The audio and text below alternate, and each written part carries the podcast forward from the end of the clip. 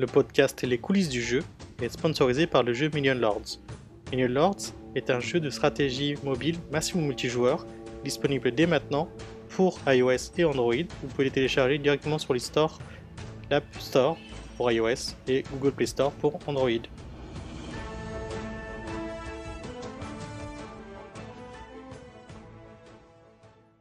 Bonjour à tous et bienvenue dans un nouvel épisode du podcast Les coulisses du jeu. Je suis Antoine Mongeon. Et cette semaine, on retrouve toujours Robin. Salut Robin. Hello. Salut Antoine, comment tu vas? Ouais, très bien, très bien. Et puis euh, cette semaine, on est également accompagné par un invité qui s'appelle Corentin Delmas et qui travaille chez Old Skull Game. Salut, merci Salut Corentin. Ok, toi tu es lead QA projet chez Old Skull Game, c'est ça? Oui, exactement. Donc je m'occupe euh, de la partie QA d'un des pôles euh, de notre activité à Old Skull, qui est donc le pôle auto-édition, qui sont donc bah, des, projets, comme le nom indique, auto-édités, qu'on finance en interne et qu'on pousse nous-mêmes sur les stores. Ok, super. Bah, du coup, tu pourras plus euh, nous en parler en détail en deuxième partie de l'émission. Euh, ce que je vous propose, c'est d'attaquer euh, la première partie avec les news de l'actualité sur l'industrie du jeu là, ces derniers temps. moi, je suis tombé sur une vidéo hyper intéressante sur YouTube. Je ne sais pas si vous suivez la, chaîne qui s'appelle Game Makers Toolkit. Ça vous dit quelque chose? Si, ça me parle bien, ouais. Ouais, ça me parle, mais non, je ne suis pas. Il y, a, il y, a, une vidéo super intéressante parce que nous, enfin, c'est un problème avec, je pense, euh, avec Robin, ça fait beaucoup écho chez nous en tout cas. C'est euh, le titre de la vidéo, c'est Why is it so hard to make game design decisions? Pourquoi c'est si difficile de faire des, choix, de, prendre des décisions sur le game design Et euh, c'est super intéressant parce qu'en fait, lui, il raconte dans sa vidéo qu'il voulait faire un jeu avec des, des magnets, enfin un magnet, un aimant quoi, en fait.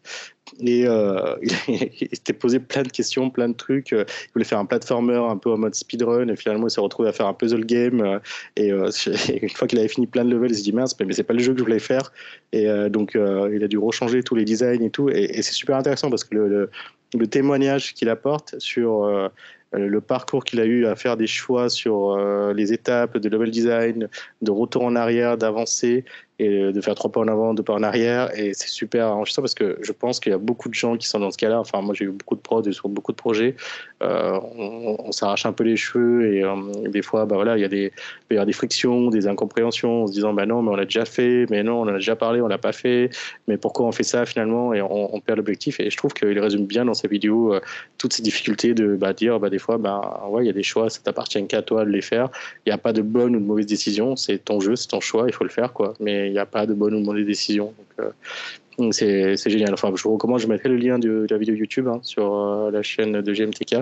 Euh, c'est génial. Bah, ouais, je sais pas si tu l'avais vu, toi, non, Corentin ou... Alors, non, en général, je me tiens un jour sur GMTK, mais celle-là, je ne l'ai pas vue. Elle, est récente, hein, il y a trois jours. Ouais, elle est vraiment top. Enfin, je vous enverrai le lien, là, je, le mettrai comme ça si, si, si, vous voulez. Parce que, ouais, toi, toi Robin, je suis sûr que ça, ça doit lui parler. Mais... Bah effectivement, ouais, c'est une question souvent que tu te poses et quand tu essaies de faire tes designs, euh, comme tu dis, il n'y a pas de bonne réponse. Tu, tu te dis est-ce que je fais ça, est-ce que ça doit être ça, mais en fait il y a pas, de, tu sais pas, tu faut tester. Euh. Et juste une petite question, le gars justement qui a fait ce, cette, ces vidéos, il développe son jeu seul? Ouais. Ou il est dans une équipe aussi? Non, il est tout seul. Mais tout seul. Mais euh, enfin, de ce que j'ai vu, ouais, il est tout seul. Mais je pense que tout seul, c'est encore pire que quand t'es deux. Ben ouais, je pense que quand t'es deux, effectivement, tu peux des fois te conforter vers une direction. Quand t'es tout seul, euh, bah il y a personne qui te conforte pour te dire ouais, c'est le bon choix ou pas. La communauté, quoi. La communauté qui te, si t'as une communauté de joueurs qui te suit, te dira ah bah oui, t'as raison ou t'as non, c'est pas ça qu'il faut faire. Mais sinon, ouais, tout seul, t'es es tout seul à prendre toutes tes décisions. Des fois, t'as l'impression que c'est bien, mais en fait, c'est super dur. c'est vrai, je te confirme.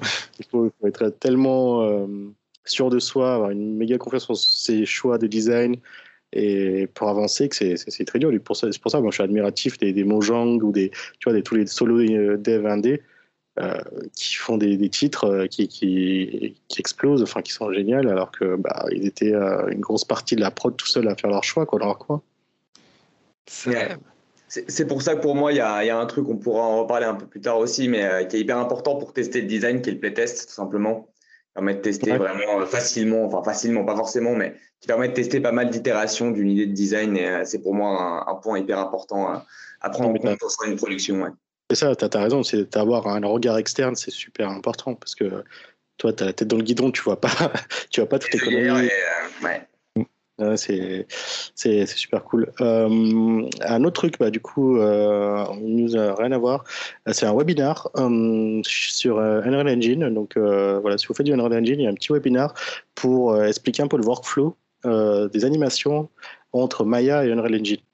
Alors, euh, je ne sais pas si, euh, si, ça vous parle ou pas, les gars, mais euh, en gros, il y a un système d'animation. Moi, j'ai découvert ça. Hein. J'ai regardé un peu le webinaire et tout. J'essaie de vraiment, je ne connaissais absolument pas. J'ai découvert un monde entier sur l'animation, sur comment tu as, un système d'animation qui s'appelle USD. Donc, ce n'est pas des dollars américains. Hein. C'est un truc, c'est universal. je ne sais plus à quoi ça correspond exactement, USD mais c'est en gros un truc, mais euh, un truc hallucinant où tu peux euh, exporter tes animes tout en conservant toutes les propriétés de Maya dans Unreal Engine. Donc tout ce que tu fais comme modif, euh, tu peux itérer plus facilement du coup en faisant tes modifs directement sur Maya et ils sont répliqués automatiquement sur Unreal Engine. Tu n'as pas besoin de faire des exports, imports FBX et de tous ces trucs qu'on faisait avant. Et donc c'est un, un, format de, de, de, fichiers. Moi, je suis pas un expert, hein, ça se trouve je raconte des grosses conneries. Mais, si je comprends bien, c'est c'est comme si ton modèle était synchronisé entre ton Maya et ton Unreal, dans ton Unreal Engine. Ouais, c'est ça. Et du coup, euh, tu peux vraiment l'utiliser tel quel et avoir accès dans Unreal Engine à toutes les propriétés de ce que tu peux avoir dans Maya, quoi. Et j'ai regardé, tu vois, par exemple, Blender ne propose pas ça, tu vois. C'est un truc euh, tout bête, mais euh, l'USD, il y a Maya, je m'imagine 3ds Max, vu qu'ils sont un peu euh, dans la même maison. Mais tu vois, Blender, ils ont un support USD, mais très très limité. Quoi. Ils n'ont pas toute cette capacité à, à déployer, d'avoir à exposer toutes les propriétés d'anime et tout, et de, tes modèles, tes meshes sur, sur les moteurs. Quoi. Donc sûrement que ça va arriver plus tard. Mais c'est assez bluffant. Enfin, dans la vidéo, c'est un webinaire. Cette vidéo, il montre un peu le workflow, comment tu peux, euh, comment tu peux utiliser. C'est, enfin, si, vous utilisez Unreal Engine et que vous êtes sur Maya ou si vous tâtez à aller sur Maya pour faire vos, modés, euh, enfin, ça, ça peut peut-être vous convaincre en fait, vidéo. Ok, bah tester. C'est vrai que moi je connaissais surtout les FBX et après ces autres alternatives là, je, pour le coup je connais pas du tout. Ouais, moi j'étais vraiment découvert ça, je ne sais pas du tout comment ça. Tout le monde dit ça. Ce format il est propre à Unreal Engine aussi. Non, non, en fait, c'est en fait, un format qui vient de Pixar. D'accord. Parce que utiliser Pixar euh, pour tous ces animes et euh, ils ont foutu ça en open source. Et, euh, et du coup, il y a plein de boîtes qui, sont, qui ont commencé à l'utiliser. Et c'est assez. Ouais, L'historique complet, je pourrais pas te le dire exactement. Mais en gros, voilà, c'est pas quelque chose de propriétaire à Maya ou à Unreal Engine en fait. D'accord, ok. Par contre, Unreal Engine a fait des tools pour que tu puisses l'utiliser dans leur moteur. Ah. Ok. Ah, ah ouais. Bah, pareil, je tester le lien du webinaire si ça vous, si ça vous dit. Et puis, euh, comme ça, vous pourrez, vous jeter un œil. Euh, un, petit, euh, un petit crowdfunding d'un petit jeu indé, là, qui, qui voilà, juste pour passage vite fait. Hein. si, si vous avez, comme moi, baqué sur un, sur un jeu il y a quelques années de cela, je ne sais pas si vous voyez de quel jeu je parle. J'ai une petite idée, mais vas-y. Hein? Tu sens venir la news. Star Citizen qui a atteint les 400 millions de dollars en milestone. 400 euh, millions de dollars en crowdfunding. Enfin, je sais pas si vous imaginez les trucs. Euh. Ah, c'est fou. Mais ce qui est dingue, c'est que leur jeu, enfin, ils ont même créé un deuxième jeu, je crois, un jeu solo qui devait sortir en 2016. Et finalement, bah, ils l'ont aussi repoussé. Il n'y a de nouveau pas de date de sortie non plus pour ce jeu-là. Parce que tout... en fait, moi, ce qui me fait halluciner, sont toujours en alpha, quoi. Depuis 9 ans. Toujours en alpha, ouais. Mais ils arrivent à générer quand même des revenus aussi, hein, déjà avec leur alpha. Ouais, parce que tu peux acheter les vaisseaux dedans. Enfin, tu peux, tu peux acheter les vaisseaux, tu as déjà des abonnements, ouais. Ouais. Mais tu vois, moi, j'ai mon premier vaisseau, j'ai lancé, je savais pas quoi faire, j'ai arrêté. Mais voilà. mais je n'ai pas été plus loin, en fait, dans, le jeu. Mais bon, après, j'ai un très bon copain qui bosse là-bas, donc euh, voilà, je ne vais pas forcément critiquer, mais je, je, je trouve ça juste dingue, quoi, de d'avoir de, euh, pu atteindre en crowdfunding euh, ce montant-là sans tout en étant toujours dans le milestone alpha de, du jeu quoi et ils sont, sont très balèzes hein. et bon est-ce qu'un jour il y aura vraiment la release On verra le jour où il y aura la news euh, Star Citizen étant release, euh, release candidate ou release global, ça va être fou. Quoi. Ouais. Vous avez, vous, avez, joué, essayé un peu, toi, Corentin non avais... Euh Alors, je l'ai lancé une fois sur un ancien PC que j'avais, donc ça tournait, ça tournait affreusement, donc j'ai vite arrêté. C'était sur un gratuit comme actuellement, parce que je crois que si je dis pas de bêtises, là, les 400 millions, ça a été atteint parce que c'est gratuit actuellement et qu'ils font en fait des gros salons euh, ah, virtuels de vente de vaisseaux in-game. Et donc, en gros, les gars balancent plein de nouveaux modèles de vaisseaux euh, qui sont ah, vendus très chers avec des packs starters très chers associés. Et en fait, tu peux venir visiter in-game, voilà, faire ton petit tour dans, le salon et décider d'acheter ton vaisseau et tu rajoutes des Donc là, tu peux, tu peux, essayer, tu peux essayer gratuitement le jeu alors. Tu peux. Jusqu'au 1er décembre, si je pas de écoute, bah là, Robin, si tu n'avais pas baqué. Que... Ouais, mais il me semble que c'était jusqu'en février de 2021 que c'était gratuit. Je sais qu'ils refusent souvent des expériences, enfin des, petits moments, voilà, comme ça, une semaine gratuite par-ci par-là. Euh, devait bien avoir un ou deux par an, je pense, quelque chose comme ça. Ça doit se trouver, oui, je pense, tu as raison. Ouais, mais euh, je me dis un jour, j'aimerais vraiment l'essayer, mais avec une expérience complète. Moi, c'est pour ça que j'ai toujours du mal avec les jeux en early access ou les jeux en alpha. C'est que, vu que de toute façon, j'ai pas beaucoup de temps de jeu, j'aime bien les, euh, les utiliser pour euh, une expérience complète, quoi. Et du coup, j'ai du mal à aller sur de l'expérience comme ça en alpha en disant bah ouais, de toute façon, tout ce que tu fais, ça va peut-être finir à la poubelle parce que euh, ils vont sûrement tout reboot, tout reset. Et je, je sais pas la politique, en fait, j'arrive pas à voir ce qu'ils vont faire la sortie. Ouais, je pense que après, c'est propre à chaque jeu.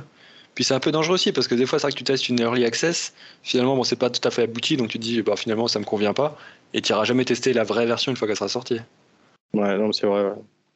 Je, je sais pas. Mais bon, je, je le relancerai un de ces quatre hein, quand ils seront peut-être en bêta.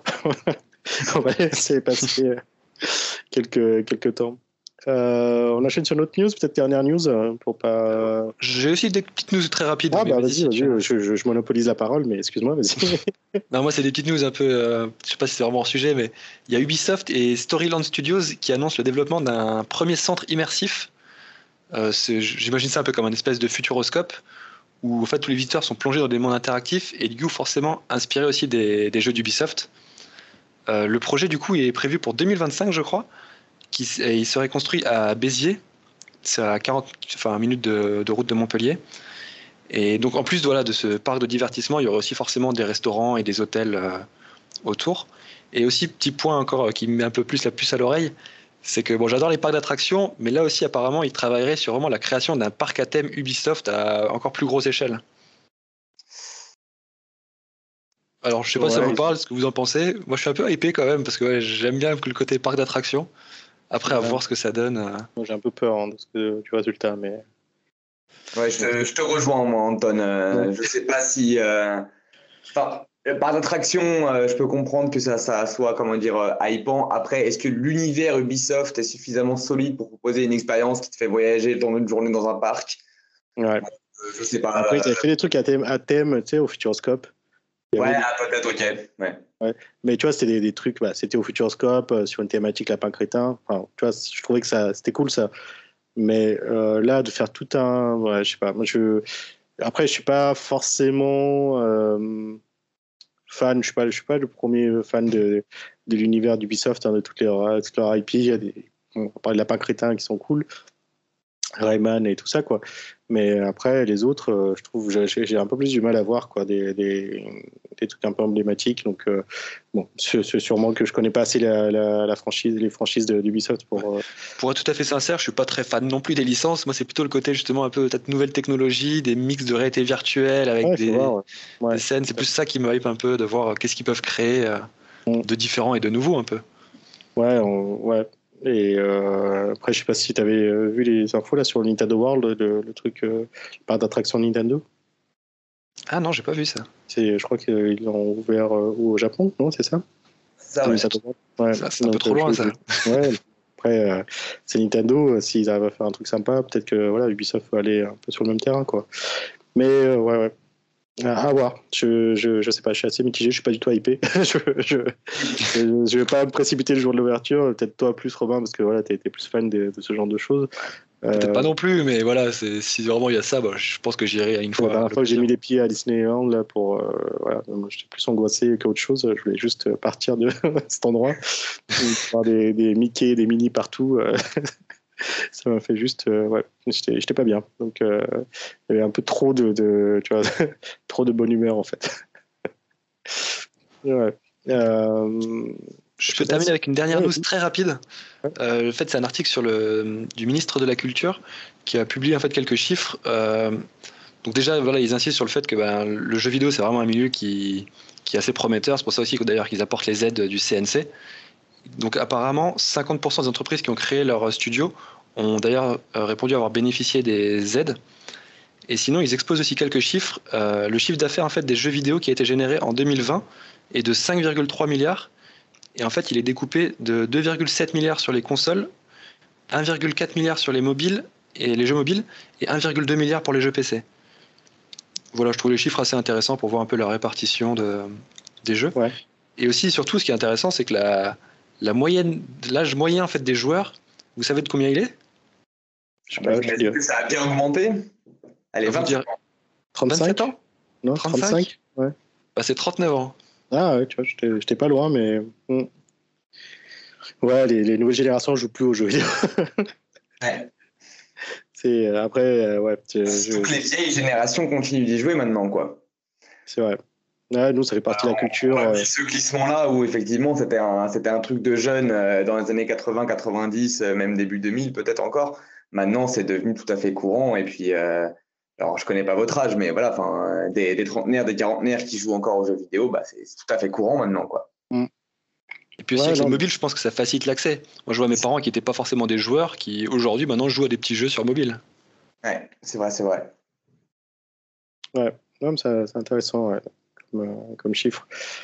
Euh, Il y a, allez, il y a dernière- un élément, excuse-moi, il y a juste un élément qui me, qui me chagrine un petit peu sur cette news, qui est, euh, qui est ce constat que j'ai l'impression que les, euh, comment dire, les, les pouvoirs publics s'intéressent aux jeux vidéo depuis quelques années parce qu'on se rend compte que ça brasse énormément d'argent. Euh, on a eu euh, il y a quelques années voilà, des news, ah bah le jeu vidéo maintenant c'est le produit culturel qui génère le plus d'argent, tout ça, tout ça. Et c'est bon, bah, c'est un peu triste de voir que c'est qu'à travers ce spectre-là en fait qu'on intéresse les hautes instances un petit peu. Après, euh, on va quand même essayer d'être un peu positif et de se dire bon bah ça intéresse. Au moins c'est toujours ça quoi. Oui, après, il y, a- toujours une sorte de défiance, je pense, euh, euh, ou défiance ou méfiance euh, sur cette industrie euh, qui, est- qui restera toujours là, hein, je pense, euh, avec tout ce qui se passe et tout. Euh, mais après, l'idée, c'est, euh, euh, je pense aussi pour l'État, c'est pas, de, pouvoir garder les talents euh, en France, parce qu'il y a vraiment une grosse fuite des, cerveaux. euh, dans des pays comme le Canada, comme euh, voilà, plein de pays où euh, finalement ça recrute beaucoup plus qu'en en France et euh, là où euh, bah, il y avait une excellence française, mais elle y est toujours, hein, mais euh, il y a beaucoup plus de choses qui, reprennent un peu, tu vois, depuis que justement ils, mettent plus la, main au porte-monnaie, de, de pouvoir redévelopper, redynamiser un peu le marché français. Euh, je pense que ça, joue aussi pour, euh, pour l'image que ça donne des studios français à l'international. Et, euh, et c'est bien, parce que s'il n'y avait pas ça, je pense qu'il y a plein de boîtes qui n'existeraient même pas, en fait. S'il n'y avait pas de ça, ça, serait dur quoi de, de, voir des projets à jour s'il n'y avait pas le CNC s'il n'y avait pas de, dispositif. Donc bon heureusement qu'on a ça mais bon c'est toujours discutable parce que tu dis bon est-ce qu'ils font ça par intérêt? Est-ce que est-ce que finalement bon est-ce qu'ils s'intéressent vraiment ou pas? Bon, c'est toujours compliqué ouais de prendre position. Euh, moi, une, une, dernière news, Robin, là, c'était fini, toi, mais. Euh, c'est bon pour moi, oui. Ouais, euh, juste une dernière news, euh, c'était sur Unity, là, sur le blog d'Unity. Il y a un e-book gratuit à télécharger pour euh, un peu démystifier le développement de jeux sur Mac. Donc, euh, il y, y, a beaucoup de gens qui connaissent le Mac. Alors, ça m'intéresse. Ça t'intéresse Tu as été un pro Mac user aussi, c'est ça? Alors, absolument pas, justement. Et c'est une plateforme qui nous apporte beaucoup de, beaucoup de complications au quotidien, on va dire. Ouais, et du coup, ce qui est intéressant, bah, c'est que c'est un e-book euh, voilà, qui est gratuit à télécharger sur le site de Unity. Et euh, en gros, bah, ils annoncent que quand même, il y a euh, plus que presque 100% d'augmentation de, de, Mac vendus hein, en, en, 2021. Donc euh, les chiffres augmentent de plus en plus, de plus en plus de Mac users, et que euh, bah, Unity supporte euh, la nouvelle architecture de, de Apple, Apple Silicon, le processeur M1, M1, M1 Pro, M1 Max. Et du coup, bah, si vous utilisez Unity, vous pouvez très bien faire des versions standalone pour Mac, pour l'App Store, de, Mac App Store, et en plus avec avec la partie maintenant Silicon, tu as une sorte de comment on appelle ça? Euh, je, je, trouve plus le mot, mais en gros que tes, apps iPad peuvent fonctionner sur le sur le Mac, quoi, sans, sans forcément trop d'efforts. Euh, tu, as une sorte de, compatibilité qui est assez poussée. Euh, pour ça, il faut avoir le dernier Mac, hein, les M1, mais bon, tout le monde quasiment les nouveaux utilisateurs ont ça. Et il y a plein de mythes sur, bah ouais, le Mac c'est pas fait pour le jeu. Alors voilà, il y a quand même des jeux sur Mac. tu as forcément besoin d'un Mac pour faire des jeux sur Mac. Maintenant, c'est pas forcément vrai.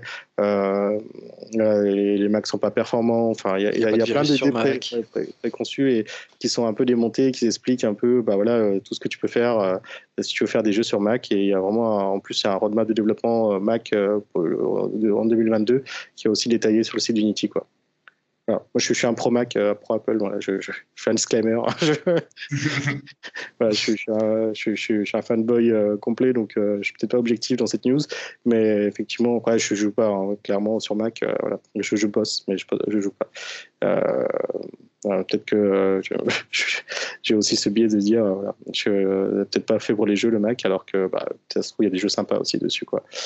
Euh, voilà pour les news. Bah, écoutez, euh, je vous propose qu'on passe à la deuxième partie euh, de l'émission avec, avec toi, Corentin, et que tu me parles un peu de toi, ton parcours, ce que tu fais chez Oldschool déjà. Tu, tu l'avais déjà dit au début, mais peut-être rappeler et puis dire ton, ton, parcours et un peu plus en détail ton activité au sein de Oldschool Game. Yes, allons-y. Bah, je vais commencer par le parcours, parce qu'il est, euh, il est légèrement atypique. Euh, bah, du coup, moi, j'ai 31 ans. Je me suis reformé finalement assez tard pour venir bosser dans le jeu vidéo, euh, puisque là, ça fait, ça fait trois bonnes années que je bosse à Oldschool, et Oldschool est la première entreprise que je fais dans le jeu vidéo. Donc, je me suis reformé en fait après, après des études en communication qui n'ont pas spécialement débouché sur ce qui me plaisait. Euh, des tafs un petit peu alimentaires pendant quelques années. Et puis euh, voilà, un jour ou l'autre, j'ai fini par me dire, euh, bah, ça serait sympa de bosser dans un domaine qui me plaît. Donc j'ai trouvé une formation, une des rares formations en France pour faire de, l'assurance qualité, qui était donc à Créageux à Nîmes. Donc c'était une formation assez courte que j'ai réussi à me faire financer par Pôle Emploi. Et puis, ben, dernière ça, j'ai eu un, alignement de planètes assez, assez incroyable puisque j'ai trouvé un stage à Old euh, à, l'époque, on était donc, euh, pour situer, nous, on est à Villeurbanne, donc à côté de Lyon. Euh, j'habitais littéralement à 500 mètres des anciens locaux, donc j'ai trouvé ce stage-là. À la fin de mon stage, j'ai été proposé en contrat, puis à la fin de ce contrat, j'ai été proposé en CDI. Donc en fait, j'ai vraiment aligné les choses hyper simplement, ce qui est, je crois, pas très représentatif de beaucoup de gens dans le milieu, puisque ça peut être certaines fois un petit peu la, la croix et la bannière de trouver un poste. Et donc voilà, je me suis reformé. je reviens juste un peu là sur euh, ton parcours. Euh, quand tu es arrivé à Pôle emploi, tu as dit, euh, conseillère, bah, je, veux faire du QA. Ouais. J'ai cette formation. C'est toi qui as trouvé la formation et tu l'as proposée. alors, dans un premier temps, pour la petite histoire, ma conseillère m'a demandé de faire des, des stages d'observation. Ouais. C'est-à-dire qu'en gros, il faut venir dans une entreprise et dire bah, est-ce que vous êtes d'accord que je sois là deux, trois jours pour vous observer et puis prendre des notes pour montrer pas de blanche à ma conseillère et lui dire euh, bah oui oui euh, je suis sûr que je veux faire ça. Euh, sauf que moi ça me faisait un peu peur parce que je me disais mais les studios ils ont autre chose à faire que de prendre un, stagiaire de troisième qui a 28 ans. Le fait est que je suis allé au Pôle Pixel. Je sais pas si ça vous parle Pôle Pixel qui est un, ensemble d'audiovisuel à, à Villeurbanne. J'ai cherché deux trois lieux. Il y avait deux trois entreprises qui étaient encore là. Ça n'a pas marché. Et puis je suis revenu tout à fait honnête en me disant que ça n'avait pas bien marché mais que ben, moi, j'étais quand même convaincu de mon, choix. Et, euh, et, elle a quand même accepté de financer la formation. Donc, euh, donc ouais. Une ah, formation sur combien de temps? Ouais. C'est une formation très courte, elle fait moins de deux mois. Elle fait six ou sept semaines. D'accord. Et euh, ouais, ça, c'est pas un truc qui t'avait proposé eux dans leur catalogue, quoi. Parce que quand tu as parlé de ce, cette réorientation professionnelle, ils, ont, ils, avaient, ils avaient des choses, autre chose à te proposer ou? Ils ont fait les gros yeux hein, quand je leur ai parlé de jeux vidéo. Euh, enfin, ça, ça leur parlait absolument pas. Euh, forcément, ils m'ont proposé d'autres choses. Alors, c'est un, peu le truc, c'est que Pôle emploi essaye de, de, faire en sorte de trouver du travail le plus vite possible.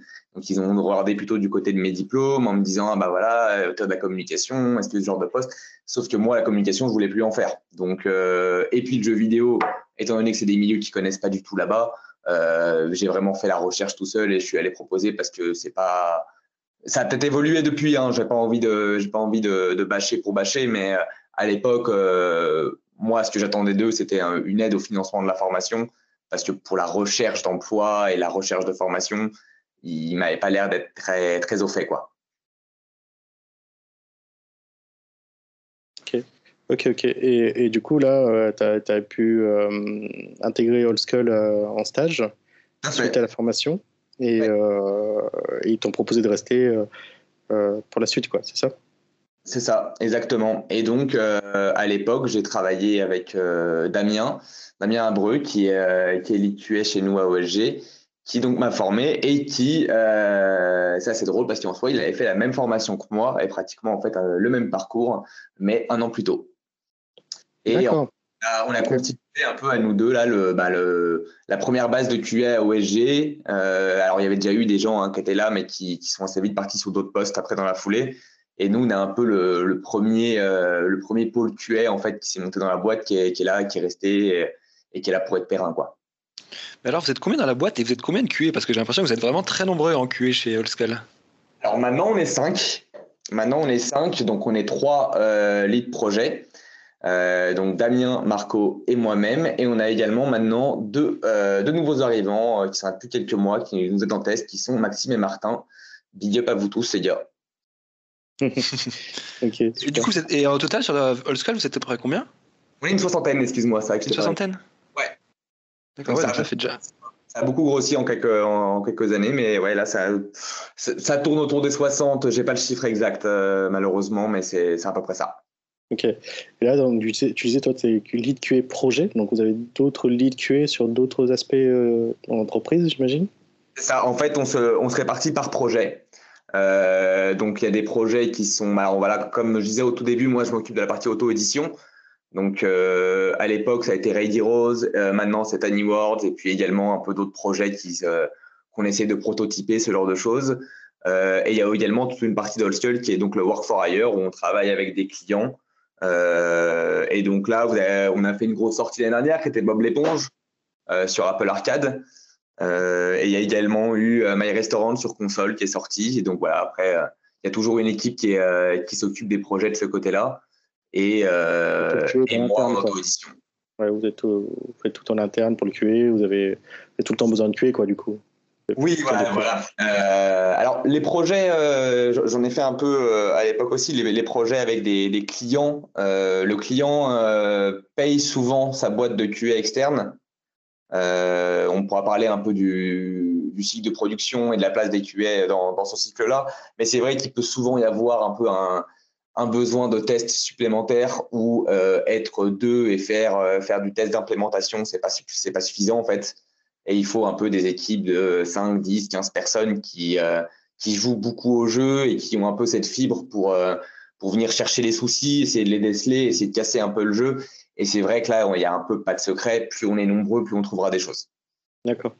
Et euh, tu disais que tu avais fait cette formation dans l'optique d'être QA, de vraiment te, cette reconversion. Je reviens un peu en arrière, hein, je, je, Ah ouais. je, je suis désolé. Mais, euh, mais est-ce que tu avais, avais décidé d'aller dans le jeu vidéo par le QA ou est-ce que tu t'es dit je veux faire du QA, peu importe l'industrie?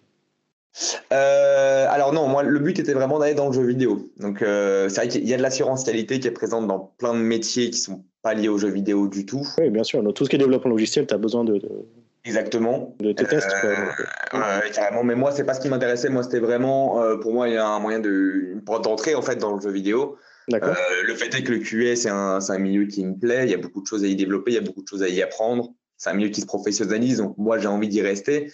À l'époque, j'avais pas du tout comme idée de comment dire d'y être et d'y rester. Je, je me disais aussi que c'était une porte d'entrée et que je verrais bien une fois que je serais dedans, ce qui peut-être me redonne envie. Euh, pour être tout à fait honnête, c'est des portes que je me ferme jamais. Euh, mais pour l'instant, moi, voilà, c'est euh, QA, QA, et puis on va essayer d'accumuler un maximum d'expérience sur ce poste parce que ça continue de m'intéresser et qu'il y a plein de choses à apprendre et que c'est pas parce que ça fait trois ans que, que je le fais que j'ai pas de choses à apprendre. J'en ai encore plein, plein, plein, plein, plein. Et la progression, elle est monumentale, quoi. Et euh, oui, et puis euh, j'ai l'impression que c'est assez jeune aussi, ce p- pôle QA au sein d'Old Skull, et que du coup, euh, tu fais partie un peu des, des premiers qui vont mettre un peu les briques de base pour développer le, tout, tout, la- l'écosystème QA au, au sein de la boîte. Quoi. Ouais, tout à fait. Euh, carrément, bah, pour être tout à fait transparent, c'est même entre guillemets un des, presque un des soucis qu'on a eu, qui est que, comme tu l'as dit, le pôle est jeune. Euh, on a commencé euh, à deux, puis à trois avec Marco. où On était finalement tous les trois euh, assez jeunes au, au sein du poste, donc on, manquait peut-être de, de recul, de, de process.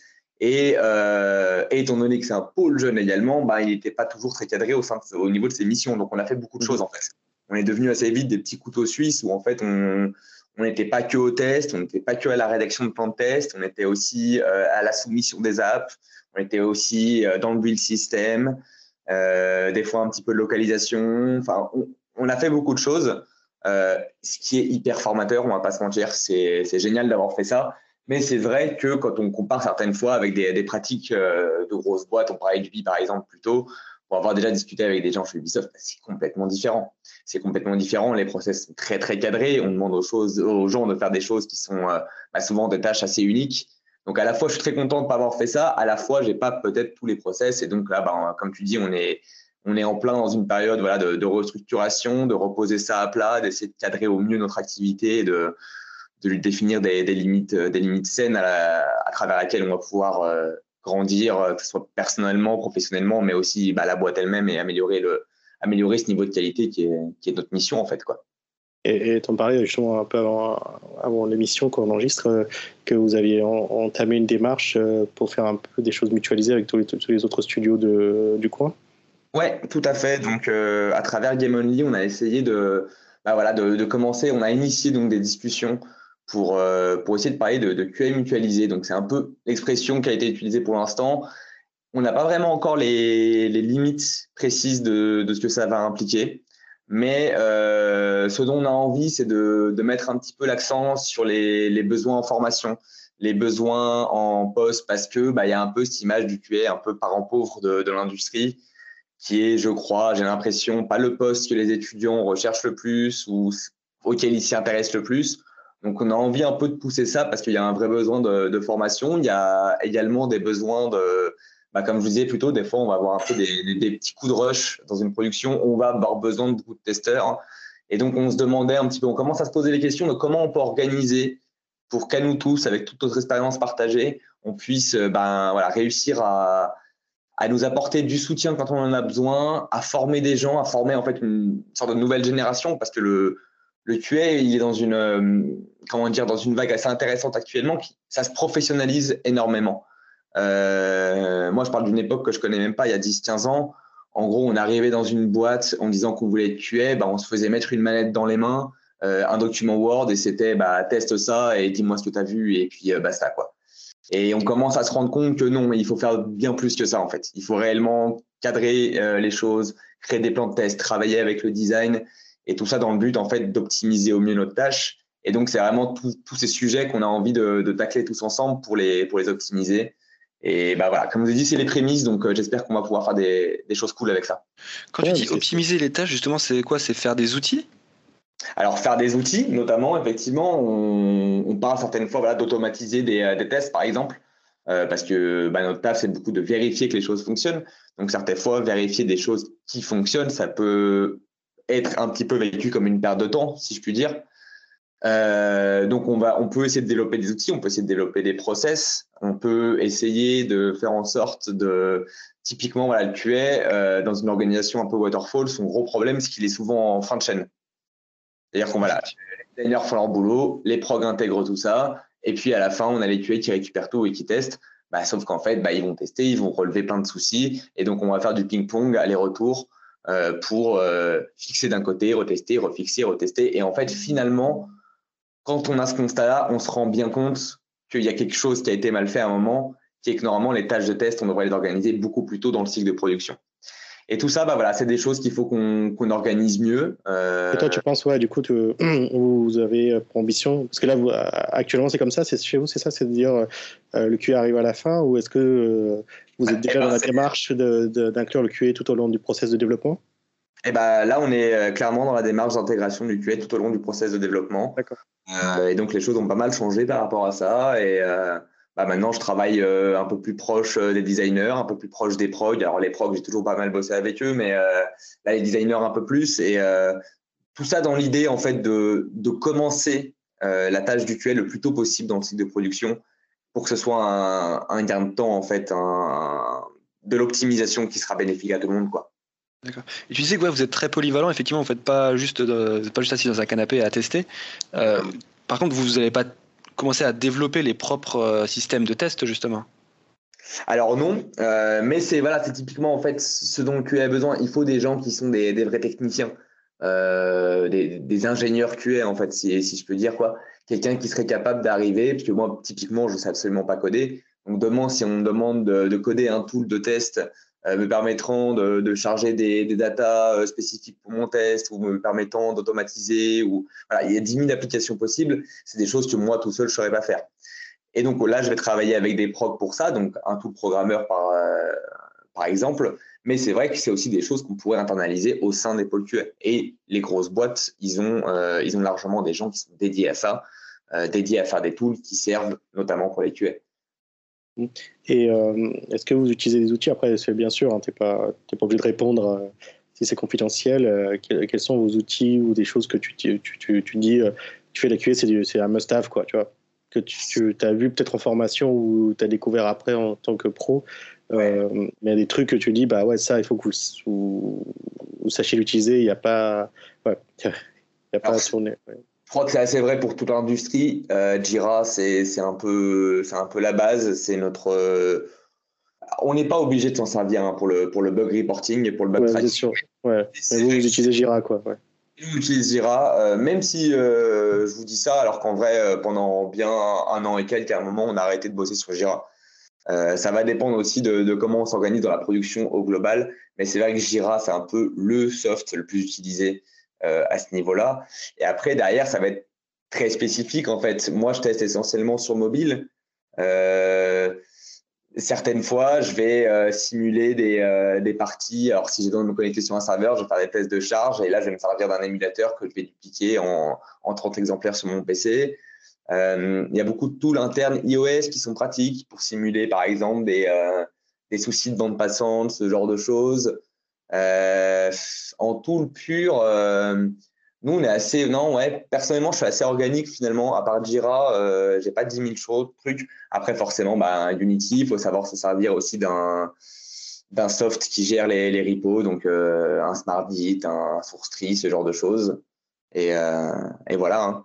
Moi, je suis assez partisan en fait de tester directement le plus possible sur device et de pas tester euh, via Unity ou via un émulateur. Je te rejoins, ouais. Il y a toujours des comportements différents sur le device que. Typiquement, euh, moi pour le pour la petite anecdote, j'ai souvent des, euh, le community manager qui me dit ah bah j'ai un joueur qui m'a reporté tel bug sur TinyWorld, machin machin machin. Ma première question c'est est-ce qu'il joue sur émulateur? Oui. Bon moi ça m'intéresse pas parce que déjà en fait je peux pas vraiment m'en occuper. Euh, si je me mets à gérer en plus de ça des nouveaux comportements sur des plateformes qu'on n'est pas censé gérer, ça va être, euh, ça va être un ouais. match. Et euh, en plus de ça, voilà, comme tu dis, il y, y, a des comportements qui ne sont pas les mêmes. Enfin, on peut pas, on peut pas tout gérer. Et donc, bah, typiquement, l'émulateur, moi, c'est n'est pas un truc que je veux pas tester avec. Et, et, les reports des joueurs qui sont dessus, bah, malheureusement, je ne peux pas vraiment les prendre en compte. Alors, c'est sûr que si demain, j'ai 10 000 joueurs qui me disent qu'ils ont un souci, ça va commencer à me faire tiquer. Par contre, quand ça, c'est un, un, souci un peu unique, bah, j'ai envie de dire, bah, désolé, mais les émulateurs, c'est pas, c'est pas notre forme de soi. Donc, pareil pour les tests, ça me va pas, quoi. Et, euh, et, les, tests sur des fermes de devices, euh, vu, que vous êtes sur mobile, est-ce que c'est des choses que vous avez déjà fait, vous envisagez de faire? Alors, on externalise pour ça parce qu'on a beaucoup de devices sur place, euh, mais, mais en interne, c'est compliqué à gérer. Donc, notamment, je sais que quand on fait une soumission des apps, que ce soit côté Apple ou côté Google, en automatique, eux, ils ont des tests sur ferme qui sont faits. Euh, pour, euh, pour, générer du crash report, pour générer des, des stades d'optimisation, ce genre de choses. Euh, donc on s'en sert, mais, de manière externalisée. Mais vous, vous lancez pas, par exemple, tu vois, sur, chez Amazon, il y a AWS qui propose ça, ou Google, enfin, tous les, tous les gros, hein, ils, ont, ils, ont, ils ont des fermes de devices où en gros tu, tu lances ton build dessus et euh, as un jeu de test et il te sort un rapport. Quoi. Je sais pas si ça c'est des choses que. Alors c'est pas fait, mais c'est clairement dans les, dans les tuyaux, ce genre de ouais, Ok. Euh, ça marche. Et euh, ouais, vas-y. moi j'entendais le mot Unity. Euh, une petite question, c'est vrai qu'une une question qu'on se pose aussi souvent. Est-ce que du coup vous mettez en place des tests unitaires dans les jeux que vous développez? Les devs, ouais. Est-ce que tu sais s'ils font des tests unitaires? Alors, je, je, manque peut-être de vocabulaire. Je suis pas sûr du test unitaire de quoi on parle. En, gros, tu vois, dans Unity, tu peux tester des fonctions. Tu vois, tu, prends, une, tu prends une fonction et tu l'isoles et tu le, tu le testes. Et tu as ce jeu de test qui peut être lancé. Ouais. Oui, bah, euh, oui, pour moi, c'est même un petit peu entre guillemets ce que je vais demander à un, à un dev. Euh, C'est-à-dire que s'il me balance une feature qu'il n'a pas testée de manière indépendante avant, euh, entre guillemets, on voudrait un petit peu. Alors, c'est pas testé forcément indépendamment, mais c'est déjà vraiment quelque chose qui est automatique. C'est qu'avant que tu fasses ton build de ton application, tu as un test automatique qui se lance avec plein de fonctions, des tests sur toutes les fonctions individuellement en fait. Ah oui, d'accord. Bah, en fait, c'est un truc automatique, quoi. Tu n'as pas d'interaction humaine avec. Alors ça, c'est typiquement des choses qu'on est en train de qu'on est en train de bosser aussi comme process qu'on va mettre en place. C'est pas encore fait. Euh, de manière, euh, comment ah, dire, automatique. Je, te, je, te, rassure, Corentin, moi, j'ai fait pas mal de boîtes et je, discute avec pas mal de gens. Ouais. Euh, je connais personne qui fait ça, à part nous. Mais, et, euh, je sais pas si c'est bien ou pas. Donc, tu vois, je n'aurais même pas te dire si c'est. Euh... Moi, ça m'intéresse énormément. C'est des, des, trucs vois, que j'aimerais. C'est des trucs sur lesquels on pourrait échanger si tu veux après. Ah, mais euh, ça, ça, tu vois, c'est le questionnement. Euh, c'est quelque chose qui est courant et qui est même nécessaire dans tout ce qui est développement d'applications. Mais c'est vrai que dans le jeu, c'est pareil pour en avoir parlé avec pas mal de monde, c'est quelque chose qui est vraiment très difficile à mettre en place parce que tu n'as pas forcément les mêmes contraintes qu'une application de gestion ou quelque chose de plus traditionnel. Ouais, ouais. Mais il y a pour moi beaucoup d'inspiration à avoir euh, du côté du, software en général, quoi, au niveau du QA. Parce que j'ai l'impression qu'on on revient un peu d'un milieu où c'est un peu euh, fait avec des petits bouts de ficelle comme ça. Alors qu'en soi, il y, a plein de choses qui existent déjà, qui ont déjà été faites ailleurs. Il faut vraiment qu'on s'en inspire à fond et qu'on aille voir un petit peu dans, ces boîtes qui, euh, qui font ça depuis hyper longtemps et qui font des process hyper carrés. Quoi. J'avais fait une formation un peu dans ce sens. D'accord. Euh, vous me dites bah, si, je digresse. Non, non, vas-y. Euh, qui s'appelle, qui en fait, j'en parle parce que j'en ai parlé il n'y a pas longtemps avec un, testeur de, chez Arkane qui, voulait la passer et qui me demandait un peu mes, mon ressenti dessus.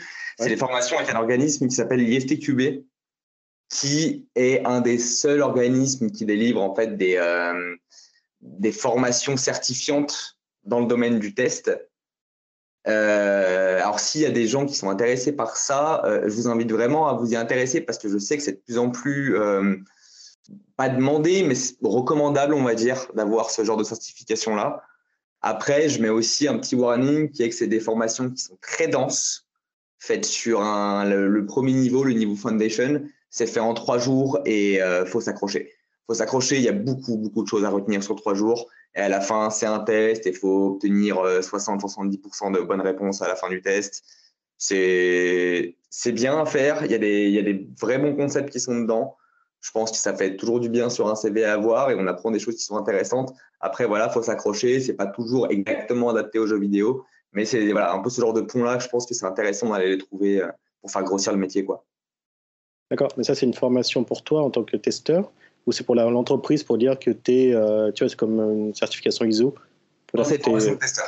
C'est une formation pour, euh, pour, un employé euh, pour avoir voilà, ce, ce niveau bah, c'est super intéressant. Et, et est-ce que du coup, tu vois, c'était certifié par l'ISTQB, est-ce que derrière pour l'entreprise, ça pourrait un avantage euh, tu vois, c'est des choses que peut mettre peut-être en avant l'entreprise en disant voilà, on a des testeurs certifiés STQB, donc euh, nos produits, tout ce qu'on fait, euh, sont d'une qualité irréprochable. Quoi. Alors, j'ose imaginer que ça peut peser dans des négociations, on va dire, avec un client qui va demander un petit peu bah, qu'est-ce qu'il en est de vos QA chez Oldschool et qui va pouvoir dire bah, effectivement qu'il a, il y a deux QA qui sont certifiés STQB. Je, pense que ça pèse un minimum, que ça pèsera encore plus dans le temps, parce que c'est des choses qui sont peut-être pas encore assez généralisées. Euh, après, on va être tout à fait honnête, moi, ça m'a pas non plus apporté une plus-value dans mes tâches, mais une plus-value dans ma connaissance. J'ai l'impression que ça m'a surtout apporté une, une, meilleure compréhension des limites, une meilleure compréhension de, des missions et de comment on peut les appliquer plutôt de vraiment exactement la, pratique elle-même du, métier. Quoi. Ouais. Très bien. Euh, ça marche. Euh, et du coup, la suite, toi, tu. Euh, les next steps, là, donc du coup, c'est développer un peu CQA mutualisé, c'est ça? Et, et, après, est-ce que c'est voilà, est-ce que vous avez des postes à pouvoir Est-ce que tu vois, qu'est-ce que, est-ce que comment va évoluer la team QA chez vous? Que tu sais un peu? Ouais, alors la team QA va, va réévoluer, même si là, on a, j'ai l'impression qu'on commence à atteindre un petit peu un, petit rythme de croisière qui est, qui est pas déplaisant parce que ça n'a pas toujours été simple. Euh, mais là, on est sur un rythme assez intéressant. On, refera des embauches. Euh, donc, si vous êtes intéressé par, par nous rejoindre, bah, restez un petit peu à l'affût hein, côté AFJV, tout ça pour les annonces de poste, puisqu'on recherchera du monde en QA euh, potentiellement sur 2022 là. Euh, et sinon, bah, le pôle, euh, le pôle les objectifs, c'est vraiment voilà, de, de repérenniser un petit peu tous ces process, d'avoir quelque chose qui soit plus carré et un peu moins organique que ce qui a été fait euh, auparavant. Et, euh, mais on n'est pas non plus sur une ambition de faire grossir le pôle et de rajouter 5-6 personnes de plus. Là, on commence vraiment à se rapprocher de ce qui nous intéresse en termes de personnes. Donc 5, c'est quand même déjà pas mal. Peut-être une ou deux personnes de plus. mais pour l'instant, c'est dur, de, dur de voir vraiment beaucoup plus loin que ça en termes d'embauche. quoi. Oui, puis ça dépend aussi, j'imagine, du nombre de projets qu'il y a en parallèle. Exactement, c'est exactement ça en fait. Parce que là, de ce que j'ai compris, ouais, vous faites euh, vos propres projets, euh, produits, et vous faites aussi des, plus des projets de prestations ou de, de licences pour. Euh... Ouais, tout à fait. Bah, donc là, on a bossé euh, avec une Nickelodeon donc pour Bob l'éponge l'année dernière pour un jeu Apple Arcade. Il y a, y, a, des mises à jour qui sont toujours en cours. Il y a également d'autres projets avec d'autres éditeurs dont, dont je ne peux pas parler directement comme ça. On a aussi, euh, bah voilà, comme je vous disais, on a fait un peu de console, puisqu'on a eu un, un jeu My Restaurant qui est sorti sur, euh, sur Switch, là, il n'y a pas longtemps, en, mi-année dernière, si je ne dis pas de bêtises. Euh, non, mi-2021, excusez-moi, avec cette année de Covid, je suis perdu. c'est tout le monde la saute cette année. ouais. Et donc, ouais, effectivement, donc voilà, il y a ces deux pôles, le, ce qu'on appelle le work for hire, donc avec des clients, et le auto-édition. Ok. Et toi, en tant que QA, tu testes, tu es plus focus sur un projet ou tu travailles sur plusieurs projets en parallèle? Alors, je peux travailler sur plusieurs projets en parallèle. Actuellement, euh, je suis un peu béni. Je n'en ai qu'un, c'est Tiny Worlds, euh, qu'on pousse, qui vit bien. Euh, et étant donné que bah, on, on, le maintient à jour depuis la 1.0, donc j'ai constamment du taf dessus et c'est cool. Je peux dire, pour, jouer, pour beaucoup y avoir joué, il n'y a, pas, a pas de bug. Hein. Bravo. C'est gentil, c'est gentil. Moi, je suis sûr que j'en vois encore des bugs pourtant. Ah mais c'est des formations professionnelles au bout d'un oui, moment. sûrement, parce que non, clairement, c'est un, un, super jeu, hyper quali, hyper polish. Euh, c'est génial. Je vais, je vais que des, ah, merci, ça fait plaisir. Merci à Nicolas de, de, voilà, Tom Boss. Et euh, moi, la question que j'ai, c'est aujourd'hui, tu vois, je, bon, je, imagine je suis plus jeune, on, peut, on peut rêver, mais et que je voudrais, euh, tu vois, aller dans une carrière de, de, de QTS, qu'est-ce que tu conseillerais, tu vois avec l'expérience que tu as, le recul que tu as maintenant, si euh, je veux être testeur en jeu vidéo, c'est quoi les conseils que tu pourrais me donner? Euh, bah, Typiquement, nous, on a notre troisième QA, Marco, il avait un, parcours qu'on a trouvé hyper intéressant. C'est-à-dire que c'est quelqu'un qui sort d'école de jeux vidéo, mais qui a fait l'effort au sein de sa formation de s'intéresser au QA et en fait, au moment de son entretien, donc ça s'est vachement vu. Et c'est vrai que basé sur ça, c'est un peu le conseil que je pourrais donner parce que malheureusement, il n'y a pas beaucoup de formations qui existent pour l'instant euh, à ce niveau-là. Ça serait. Au niveau de test, tu au niveau QA, il n'y a pas de formation à part créer jeu. Que tu ouais, voilà. Et, voilà, ça. et la formation de créer jeu est très courte. Euh, moi, même si elle m'a apporté, euh, même si elle m'a apporté, euh, j'avoue vraiment que je trouve qu'elle elle mériterait à être beaucoup plus longue. Elle mériterait à être beaucoup plus longue et ça permettrait d'avoir des QA qui se sentent bah, qui arrivent mieux à s'intégrer en fait dans la production parce qu'ils la comprennent mieux. Il y a encore un peu ce reste, j'ai l'impression en fait de voilà de le QA un peu parent pauvre, un peu le, petit job d'entrée comme ça. Du coup, on, ne les forme pas assez et, euh, et donc après c'est un peu plus compliqué de, de grandir. Donc c'est hyper triste à dire, mais j'ai envie de dire bah intéressez-vous si là vous êtes jeune et que c'est un milieu qui vous intéresse, intéressez-vous à un métier euh, comme la production ou le design par exemple et à côté de ça, n'hésitez pas au sein de vos écoles à pousser un petit peu des projets perso autour du QA. Euh, je sais que les étudiants font beaucoup euh, de, projets en groupe, euh, un petit jeu de fin d'année, un truc comme ça. Et eh ben, c'est typiquement le moment de commencer à s'intéresser plutôt que se dire on va être 5 game designers, 3 brogues et 10 artistes. les chiffres sont donnés au pif, bien évidemment. Bah, ça serait bien qu'il y en ait un, un moment qui dit bah, moi, je vais gérer la production des tests et comment on va organiser ça?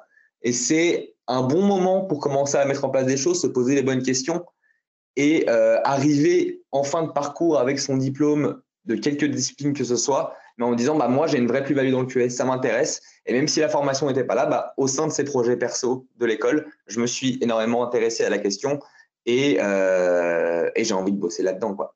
Malheureusement, c'est un peu le, le, truc que je recommande pour l'instant, puisqu'on manque de formation dédiée. Le jour où il y aura une formation dédiée, bah, foncez-y. Quoi foncez-y parce qu'en plus de ça, ça voudrait dire qu'il y a des professionnels qui seront prêts à, vous former sur différents sujets. Je parlais un peu d'un aspect technique plus tôt. Moi, c'est un truc qui m'a manqué. J'aurais adoré apprendre un peu plus de technique, mais comprendre un peu mieux comment dire le fonctionnement dans le moteur directement pour aller y mettre les mains moi-même, mieux comprendre en fait tout simplement la technique du jeu pour encore mieux le tester derrière. D'accord.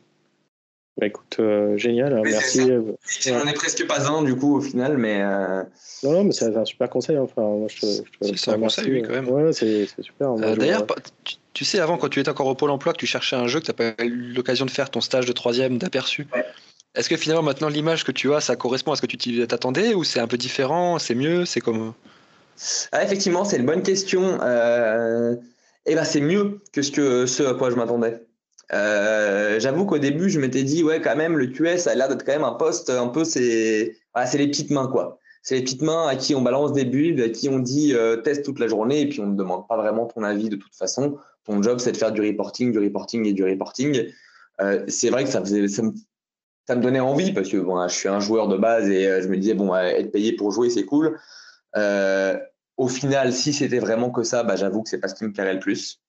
Et je suis vraiment content de voir que maintenant, bah non, parce qu'en fait, je, bah, je touche un petit peu plus à tout, je suis plus impliqué dans, le cycle de production globale, j'ai accès à des discussions de, de design, euh, à des discussions autour du publishing du jeu, et je pense que c'est aussi ma chance d'être entre guillemets à Holskull pour ça, parce que je suis pas arrivé dans un très gros groupe.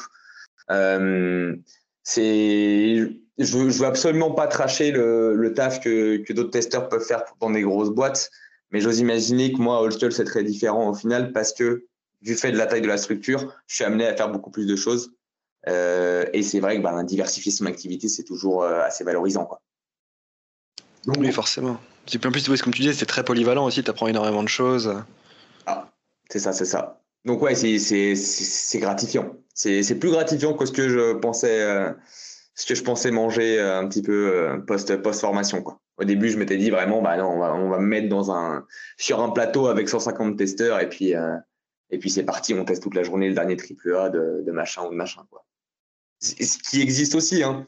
Ce qui existe aussi et il y en a besoin mais et si vous êtes chaud de faire ça, bah allez-y parce que ce taf-là, il existe. Alors malheureusement en France, pas, tellement, mais si vous avez envie de, faire du QA un petit peu plus euh, diversifié, euh, je vous invite à essayer de chercher peut-être plus euh, bah, auprès de, petites structures où vous aurez l'occasion de toucher un peu plus de choses. Quoi. Ok, top. Merci pour ces, conseils. Et ok, bah écoute, c'est vrai que moi mes premières, premières armes dans le milieu du jeu vidéo, ça a été par, en tant que testeur hein, aussi. Donc, euh, quand, j'étais plus jeune, il y, a, quelques siècles de ça, euh, où, euh, tu où, j'ai commencé, c'était mon stage de, quatrième, c'était vraiment un stage de, quelques jours, hein, mais j'ai pu tester des jeux à, Infogrames chez Urban. Et tu vois, à l'époque, c'était des, gens qui, la plupart des testeurs qui, qui, exerçaient, en tout cas, un programme quand ils étaient encore à, à Villeurbanne, à, vers la Péralière, c'était des anciens militaires qui, euh, une fois fini leur carrière, venaient faire testeur. Quoi. Ah d'accord, ok. c'était assez marrant et du coup euh, je me souviens voilà, j'avais testé euh, Mission Impossible 64 et Lucky Luke sur PlayStation tu vois, c'est, des trucs qui m'avaient bien marqué je, suis super content d'avoir pu tu vois, faire ça et d'avoir pu voir le, le métier de testeur et, et c'était c'était c'est une, une bonne approche ça te met déjà dans le bain quoi de ce que c'est que le développement d'un jeu quand tu quand tu fais ça et que tu découvres un peu ce que c'est l'industrie c'est impossible. Sur 64, il y avait pas mal de bugs. Hein. C'était un de mes premiers ouais, jeux. Je sais, ouais. J'ai remonté les bugs, mais bon, il m'avait pas écouté. non, je, je plaisante. Non, mais c'était. Pardon? Être remercié pour ton taf sur ce jeu que, que j'ai saigné quand j'étais gamin. Le non, moi, je suis pas pour grand chose. Hein. Je, je suis resté que quelques jours, donc c'est vrai que c'est un vrai boulot. Où, voilà, c'était déjà pas mal structuré et tout. Je trouve que voilà, c'était déjà ils étaient déjà assez bien structurés, mais euh, il n'y avait pas cette professionnalisation où, comme tu vois, comme je te dis, c'est des, des, personnes qui, voilà, qui, qui souvent étaient euh, des anciens militaires ou des gens euh, qui, qui se reconvertissent dans les, dans les testeurs, quoi. Donc, testeurs dans, dans ce milieu. Bah, écoute, on te remercie encore pour ton témoignage. On va peut-être passer à la section Horoscope. Allez. Allez, je, te, je laisse te lancer, Robin parce que j'ai aucun, aucune idée. Allez, je vais commencer. ah bah vas-y, vas-y, vas-y. j'y vais. Parce que là, c'est l'histoire de, de Corentin qui m'a fait penser à ça. Parce que euh, l'histoire de Pôle emploi, où, euh, où il te demandait d'envoyer, euh, il voulait te faire faire des stages d'observation et tout. en fait, j'ai écouté, enfin, vous connaissez mon, mon, addiction au livre audio Audible, où, où j'écoute pas mal de livres. Et là, en fait, chaque mois, ils offrent maintenant des, des livres audio. Quoi. Et ce mois-ci, c'est un livre audio qui s'appelle Mission Et euh, en fait, euh, le pitch, c'est quoi? C'est euh, une fiction, hein. il n'y a rien de, vrai, mais qu'en gros, le président de la France, ça se passe en France, pour couvrir un peu les, décisions politiques un peu tendues à faire passer, veut essayer de, lancer un programme de conquête spatiale et pour trouver des volontaires, bah, il essaie de prendre des chômeurs en fin de droit pour les envoyer dans l'espace. Quoi.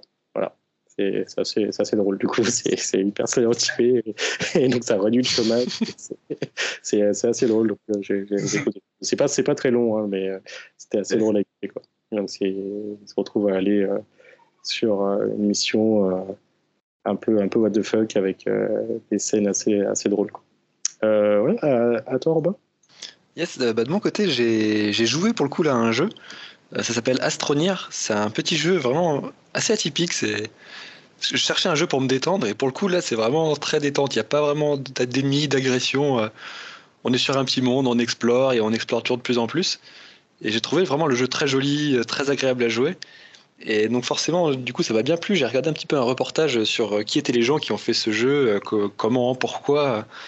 Et pareil, histoire très intéressante en fait. Donc, je, enfin, je vais pas forcément tout raconter, mais déjà ils ont sorti leur jeu euh, ils ont lancé le jeu un, soir à minuit, le 15 décembre, je crois que c'était 2017.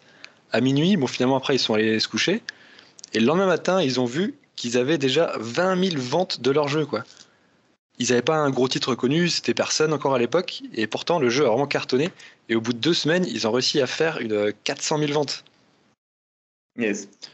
Donc euh, vraiment incroyable. Et effectivement, en voyant le reportage, donc on voit que tu m'envoies le lien. Rose.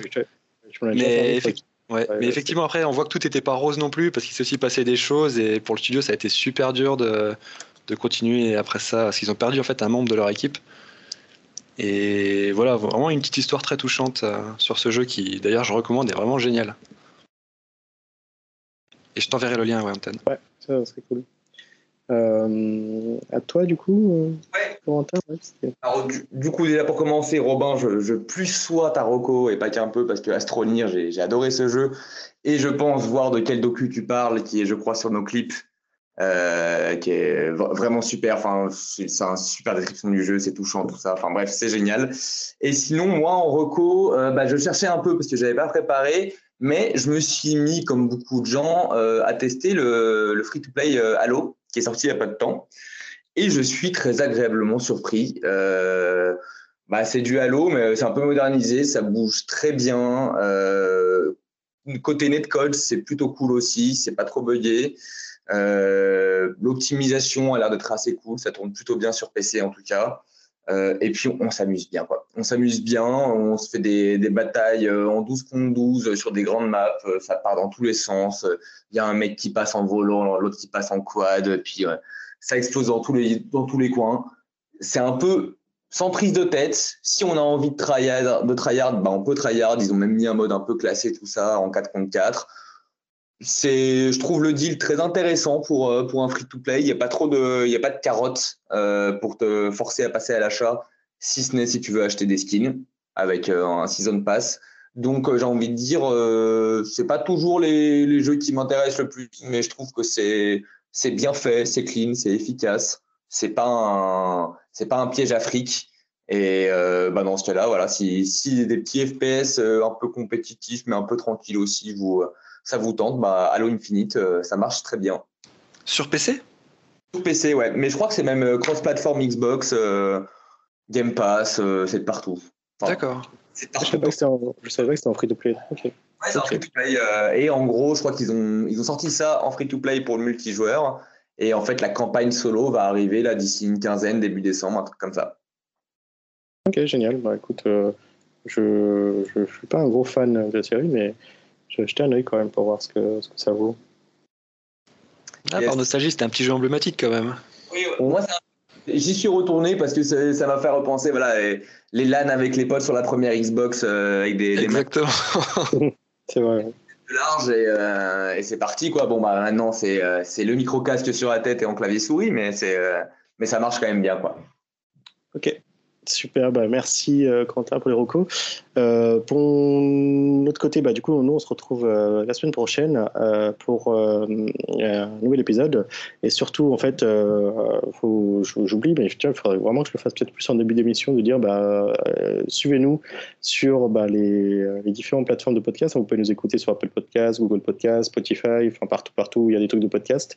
Et, et bien sûr, là, ce qui nous aiderait énormément, c'est d'avoir 5 étoiles sur, euh, bah, sur la plateforme d'Apple Podcast et euh, peut-être euh, de, nous suivre aussi sur Spotify. Je crois que c'est un système de cloche maintenant pour les podcasts pour recevoir les, les news quand il y a des nouveaux épisodes de dispo. Et puis bien sûr, on a aussi la chaîne YouTube Les coulisses du jeu. vous pouvez avoir des vidéos, enfin c'est des vidéos, mais du coup c'est que de l'audio, qui vous permet d'écouter si vous êtes fan plus de YouTube pour, l'écoute des, podcasts. on est présent sur Twitter, coulisses du jeu, coulisses au pluriel. Euh, et, c'est à peu près tous les endroits, hein, je crois, Robin. J'oublierai rien. Je, pense, qu'on est bon, oui. Euh, bah, écoute, encore merci Corentin. C'était génial euh, d'avoir une c'est une première là pour que quelqu'un vienne nous raconter un peu la thématique du QA. Ça a démystifié un peu tout ce qu'on pouvait penser sur la partie test QA et ça peut sûrement aider des gens à éclaircir sur leur plan de carrière sur ce qu'ils peuvent faire, ce qu'ils doivent, euh, ce qu'ils doivent faire, les conseils que tu as donnés, c'est génial. Hein. Et, euh, et, puis on aura l'occasion de se recroiser de toute façon. Euh, on n'est pas très loin. Et, et du coup, on, nous, on vous dit à la semaine prochaine. Eh bien, bonne semaine à tous. Bye. Bye, merci beaucoup.